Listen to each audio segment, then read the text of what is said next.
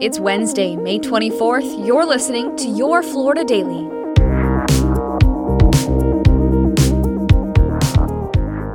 I'm Katrina Scales. A major announcement from Governor Ron DeSantis expected today after months of speculation the governor will likely enter the race for the White House. In a live chat on Twitter with CEO Elon Musk, DeSantis would join seven other Republican candidates who have filed so far. That includes former UN Ambassador Nikki Haley and South Carolina Senator Tim Scott. But his biggest challenge will be former President Donald Trump. Yeah, this is vintage Governor DeSantis. At every turn, he has come up with a way to dominate uh, the national discussion. In Orange County, deputies say a man walked into a massage parlor, then sexually battered a worker inside. Investigators say they have surveillance video showing 37 year old Martell Landers entering the back door of a beautiful day spa on East Colonial Drive Saturday night.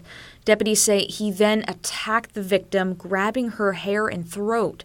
She eventually was able to escape, but Landers then chased her outside before people at a nearby business heard her scream and rushed to help. He's now being held on a $25,000 bond.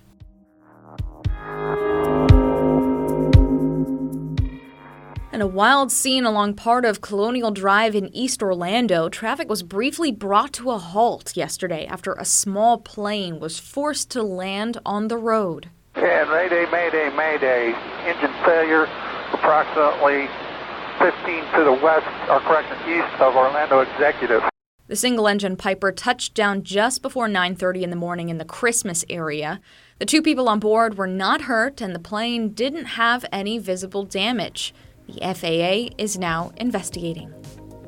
Find these top stories along with breaking news, weather, and traffic all day on clickorlando.com. And now a completely random Florida fact.